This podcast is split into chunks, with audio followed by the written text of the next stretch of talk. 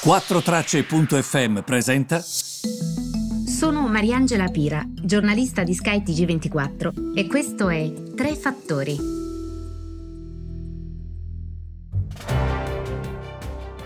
Buongiorno a tutti, benvenuti Tre Fattori 8 marzo. Allora, voglio concentrarmi su questo benedetto piano McKinsey.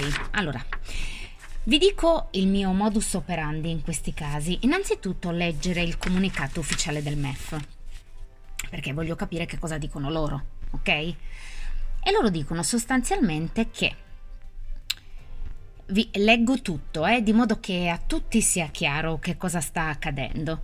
Gli aspetti decisionali di valutazione e definizione dei diversi progetti di investimento e di riforma inseriti nel Recovery Plan italiano restano in mano unicamente alle pubbliche amministrazioni coinvolte e competenti per materia. Quindi io mi chiedo, e allora che cos'è che va a McKinsey?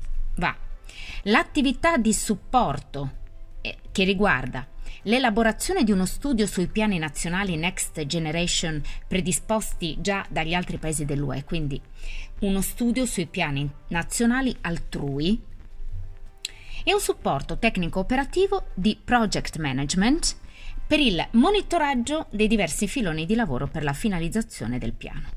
Quindi quello che Ehm, da quello che c'è scritto qui ho capito, è che l'amministrazione si avvale di supporto esterno nei casi in cui siano necessarie competenze tecniche specialistiche o quando magari il carico di lavoro è anomalo, ci sono scadenze, eccetera. Questo è quello che dice il MEF. Il contratto è di 25.000 euro più IVA. Allora, partiamo da qui. Perché stamattina ho discusso sia con, con, il mio vice direttore Marenzi, sia poi con Gianluca Garbi, amministratore delegato di Banca Sistema durante eh, Business, la mia trasmissione, perché ho chiesto loro, ma scusate, ma 25.000 euro sono bazzecole, cioè non sono bazzecole per me, magari neanche per voi, per le persone normali non sono bazzecole. Ma per chi lavora in queste grandi società che ricevono questo genere di gare e appalti è veramente niente 25.000 euro. Credo che un consulente di tale levatura sia pagato 1.000 euro al giorno, forse sono anche naif, forse anche di più. Um, tanto che quando ho chiesto all'ospite, ma 25.000 euro uno cosa realizza? Mi ha detto 25.000 euro uno ti fa le slide. Quindi non voglio dire che con 25.000 euro uno faccia le slide, però stiamo parlando di cifre veramente irrisorie.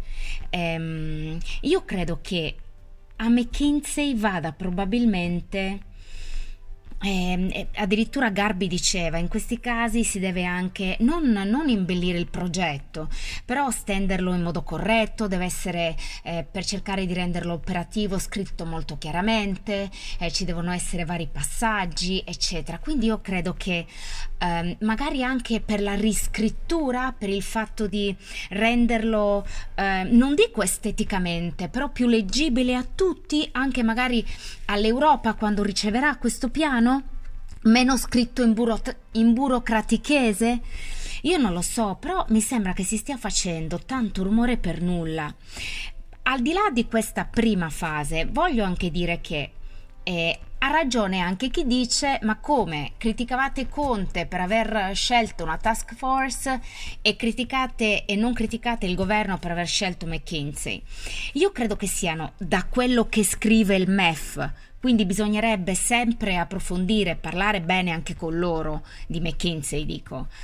Da quello che scrivono loro, con tutto il rispetto, qui significa eh, passare da una persona che proprio ha il compito di riscriverti il piano, a per- di scriverti il piano a delle persone che sono consulenti esterni e che ti devono fare degli studi su quello che stanno facendo gli altri, di modo che tu veda anche in che direzione stai andando, se stai facendo bene, eccetera, eccetera.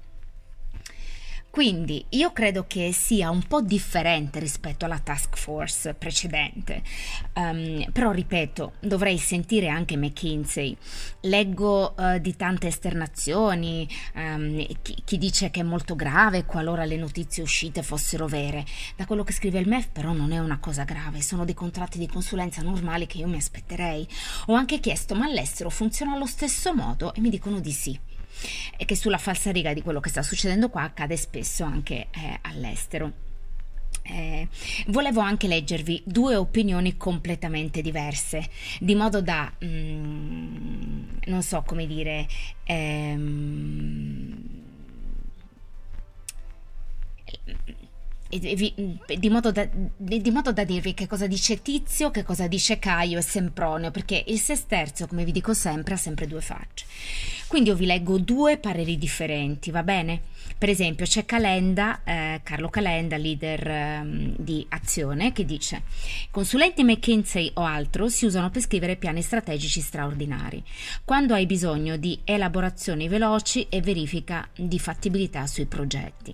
Ma se la guida rimane saldamente nelle mani dei ministri non vedo alcun problema, anzi no a polemiche inutili.